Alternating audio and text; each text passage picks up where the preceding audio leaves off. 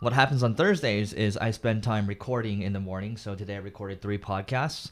Um, they're actually really good, and sometimes I don't feel like actually doing the podcasts, uh, but but you know after there's always a couple of good nuggets that I learned. I had a really actual podcast today. I did actually with a guy named um, Garrett Gunderson. Just talked about kind of tax savings, what you can do exactly to kind of really um, protect your wealth, and really for those of you starting a business, teach you about kind of the, the theory of um, you know putting all your eggs in one basket and watching it like a hawk. Uh, so I think there's there's um, there god there's so much in there and i can't wait to share that podcast with you. So wait for it to come out on growth everywhere. Hello Udi, how's it going? Let me just make sure i pop out chat over here.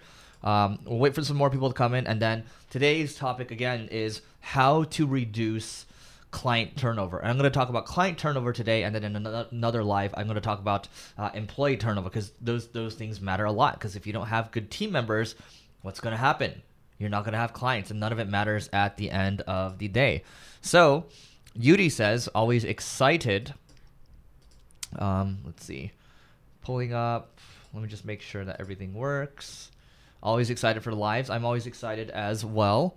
Um, so let's talk about this. Client turnover. What's the big idea behind client turnover? Well, here's the thing. If you have client turnover, let's say you have uh, you have five clients, you lose three of them. What's going to happen? Well, maybe your lifestyle is going to be screwed. So let's say you have five clients paying you uh, five grand right? So one thousand dollars a month, you lose three of them. That's that's sixty percent of your revenue gone, and then that basically your lifestyle is screwed. So what are you going to do about it? Well, here's a couple things you can do to reduce client turnover, and here's what I thought was stupid before, but now it actually makes a lot of sense because I always wanted to work in my boxers at home, don't need to interact with other human beings. But when you're doing business with other people, when you're doing business with other human beings, you kind of have to talk to them. You kind of have to interact with them in real life. And when you interact with them in real life, it always takes the touch points further. So when I first took over single grain, what I, I initially thought I could just be very hands off, let other people take care of it, not have to do any, do anything in terms of being hands on, interacting with the clients. And then what I learned was that we had all these leads coming in, and then what I was doing was um, eventually because I basically um, I went in the wrong direction and um, you know basically decided to be hands off. We dropped all the way down to one employee, and what happened there was that I basically needed to I needed to say okay. What, I, what am I going to do with all these leads? I started handing off the leads to other companies and they started closing the deals. I was like, okay, they can close the other deals. But they themselves, they were not retaining the clients either. So I said, you know what? I'm just gonna try uh, close the deals and then build up the team again, right? So this is like the basically the the second round of of single grain. So the first round when I took over, disaster the first year, right? And I totally blame myself for that. Um, and then it started to get better and better. I'm like, okay, we're closing clients, and then what's happening is we're we're also servicing them. We're doing good work. These are people that I hired. I'm not saying the old team was not good. I'm just saying um, I didn't have much rapport with the old team either, so I made a lot of mistakes there. But started to build rapport with people, um, and then what happened was I said, hey I'm gonna go visit the clients. I'm gonna do strategy sessions with them, right? So this is, you know, this is kind of old news for you know larger agencies out there. But when you go out there, you have these touch points with the clients. I found that each and every time that I visited them, the lifetime value of the customer, the retention of the customer actually stayed longer, right? So that helped reduce turnover.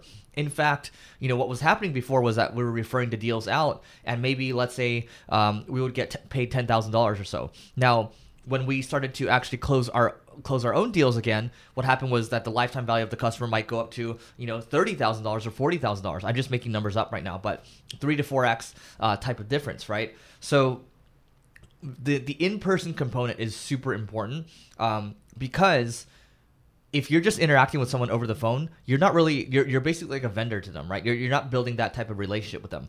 By the way, guys, if you want to get all the secrets around kind of retaining your clients and also getting more clients, go to singlegrain.com slash live. You can apply for a call, see if it's a fit. Uh, my team will talk to you to see if our, our program is the right fit for you. It's called the Agency Accelerator. So moving on from that, what else can you do? Well, there's gifting, right? So let's look behind you know look behind me right now. So i i really like games right? So if you got me like this uh, uber rare game where you got me like uh, i don't know if you got me even if you got me like a usc football jersey or a new orleans saints jersey like I, am I'm a football guy right? Um, might not look like it but i love football. And so if you if you get if you have an understanding of what the other people are interested in and you really start to touch upon that, people are going to remember you, right? Because there are times in the past where I've gotten people like a set of headphones that they use every single day, or I've gotten them like, um, I mean, I'll tell you what, like I still have this knife over here. I don't really cook anymore. The last time I cooked was two years ago. Um, I probably shouldn't say that because it makes me look like a lazy guy. But um, Cutco, there's this knife over here, and it says my name on it. It says Eric Siu on it. Um, this is cool because if I actually did cook, I would be using this every day, and I'd be getting impressions every day from the person that gave me this. And it's not like it's tacky. It doesn't say like uh, single grain on the logo, right? so what I've learned, I, I made mistakes in the past. I said, oh. Got some medicine here as well. I don't know what it is. Anyway, so single like I, we used to put our logos i, I think we uh, there's a period of time where we bought airpods for people and we put our logos on it right? And so there's a logo on each airpod and then there's a logo on the freaking airpod case. But if you think about it it's actually pretty tacky. Um, it's like yeah it's great there's an airpod and all that but it's like it's tacky because people don't want to walk around with your brand and stuff unless it's like a t-shirt right? T-shirts are nice to sleep in it's nice to work out in but that's about it. So you know, when we after reading the book Giftology, I learned how to gift better, and we have this gifting process right now that we're still working on, and we're trying to make it better and better. But there's like different tiers of gifts too. But the idea is that you give something to someone that they're using every single day, right? To get you know the the most of the impressions. You're thinking about from a marketing uh, perspective. You are generating impressions every single day. Maybe put their name on it. Better yet, you buy clothes. You buy you buy clothes. You buy gifts for their loved ones, their spouse, their children, right? And then you get them to love you. My God, you're gonna be like even more of a friend where you're not just it's not just a client vendor relationship anymore. You are actually a friend of the client, and they're gonna remember you for a long time to come. Um, that's how you develop friendships for the long term because you do something that's remarkable. But if you do something do something that's status quo, you're just doing the work, you're just doing a good job. That's not good enough. You, you, that's like that's kind of the bare minimum. You got to do more than that at the end of the day. So I'm gonna go ahead and answer some questions right now. See what else we got in here. Um, Kian says, uh, "Hello, Eric. Checking in here." Um, MRK, um, we'll just leave those comments alone. I'm not going to say anything about those comments. But yeah, so, you know, as we continue on, okay, we think about, okay, how else can you go about reducing client turnover, right? Or just basically increasing retention. So, you know, what you could do is when your clients leave you, you are going to have clients that leave you. You do a post mortem as well. So when you do a post mortem, what happens is you ask, okay, what went well with this project? What a what was the goal of the project? What went well? What would you do differently uh, next time? And also, in the next ninety days, what actions are you going to take from it? And you just kind of just iterate on that. And you should do this for every single project, right? Every single client that leaves, you do that. Uh, and literally, you can do this for, for employees too. Every single employee that leaves, you do the same thing so you can continue to get better and better. But if you're not doing that, you're not going to know what the issues are with your own business because every single business is different. And you're just going to be the same over and over. And you're going to complain about your results being the same over and over, or you can't get success because and everyone else has success and you're bitter about it. But if you are actually able to take that feedback and you're open to the feedback and you're able to iterate on it over and over, I just I, I think it's impossible for you to fail. So th- these are just like those are three ways, three steps to increasing uh, client retention, right? Um, MRK, I'm gonna have to uh, unfortunately, I am going to have to let's see, remove you. um, if you let's see, so let's do this. All right. So Keon says, I have a question. Do you normally ask for a retainer right off the bat or a campaign specific project first? What have you found the best way to increase your life LTV? Uh, LTV is lifetime value, so lifetime value of a customer. So if a customer pays $100 a month and they stay for 12 months, that's $1,200. That's the LTV of the client. Um, so Keon, what I'm going to say is, you know, you can ask for a retainer off the bat. Sometimes they're open to a retainer just off the bat immediately. But what I'll also say is, what you're saying is a foot in the door strategy, and that's a good way to get started because some people don't want to, they don't want like, they don't want the pizza. Maybe they want some goldfish first, right? So maybe you give them some, a bowl of goldfish first, and then um, you know that's what you do. You say, hey, you know, instead of paying me uh, hundred dollars for twelve months, why don't you just pay me fifty dollars to get started? I'll do a strategy for you, and you get going. And the idea behind that is that they're paying you first, they're committing a little bit of money, and then if it goes well, They've already committed some money. They trust you already, and they've exchanged some money. There's some skin in the game for both sides, and then you move forward. Okay. Um, there are going to be situations where big companies want to do an RFP, a request for proposal, and that is something I'll talk about later. That's actually something we talk about in the Agency Accelerator program. Just go to singlegrain.com slash live. If you want to talk to my team, learn about how you can get more clients for your business. Look, it's not a fit for everyone. I uh, just want to throw it out there. So, Kian, I hope I, um, Kian or Kian, I hope I answered your question around that.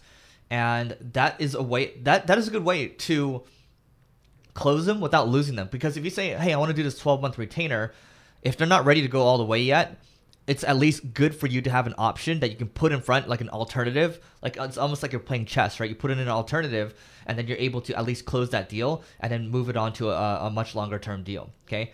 Now, the other thing that you can do to reduce client turnover, I don't, for me, like when it comes to services, I don't like adding a bunch of services. The, the problem sometimes with, with client services like, is that you keep adding more and more services and it starts getting more and more confusing. People start getting lost. You start to do competencies that you aren't really good at and it starts to become a mess. But if you are able to hire outside help or you can develop this talent uh, internally where you have other services where you're not just one service and you actually are providing a solution you're providing a transformation for them that becomes a lot more valuable than say oh, we just want you to do SEO services. Okay, at that point you're just a vendor. The more you can figure out how you, how you can become a solution and a trusted partner, the longer they're gonna stay with you because it doesn't matter. Like all the big companies out there, they have resources. They have billions in revenue, or they have hundreds of millions or billions in in funding.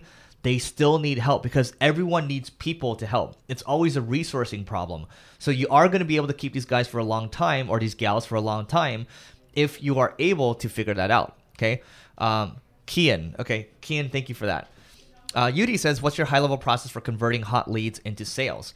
So, look, if it's a hot lead, it's so what I would do is what you got to do uh, to not lose them to retain the lead in this scenario is if they if they fill out a form or whatever you got to call them immediately okay it sounds very simple but it's it's not that easy to do because you're busy. Let's say you're starting out, you don't have all the software in the world. If someone reaches out to you, the one thing that Mark Cuban said this, the one thing that kills all deals is time. If you're not fast enough, somebody else is going to go out there and they're going to eat your lunch. So one thing that happened to us us recently um, was that we took too long to respond, and we, we got into the we, we got into our first call, but they're already like three or four calls deep with like another agency, and we ended up losing that deal because they wanted to talk more with us, but they just said the other agencies were faster. So you got to figure out how you can be fast in the beginning, especially when you're starting out. You have more time than anything. Spend that time wisely. Be be really grateful. Be cherish all the leads that you're getting. Move quickly on them, and you're going to be able to win them. Okay. So look, these are just a couple ways to kind of reduce client turnover. Um, be friendly with them, right? Be be friends. We're talking. We talked about gifts as well. Obviously, you have to do good work. The more you can also not just be friendly with them, but but meet them in person.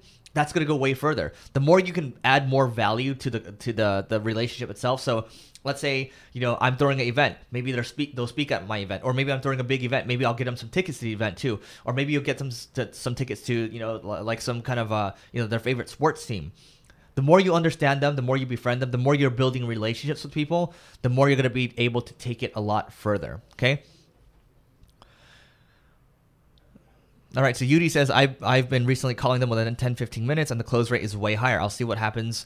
Um, I've seen what happens even if you wait two to three days. Okay, cool, guys. So, look, this one's short. I just want to give you a couple tips on how you can win, um, win not only win deals, but keep these clients for a longer period of time. I hope it helps. Um, yes, Kian, I would like to. I would love to know how you came across me and my channel, uh, and then I will tell everyone on this video. And this goes to the podcast too, by the way. Um, by the way, while we wait for Kian's answer, again, I'm going to tell you one more time. You got to put offers out there too. If you are trying to retain clients, you got to upsell them too, because if they're doing the same service over and over, they're going to get like if they the service runs out, let's say you're, you're doing web design for them, what else are you going to do for them next, right? So you got to figure out how you can upsell them. You got to make offers to them too. So here's an example of an offer. Go to singlegrain.com slash live if you want to know our program, you want to learn about it on how you can acquire more clients for your company, for your agency, for your consultancy. Okay.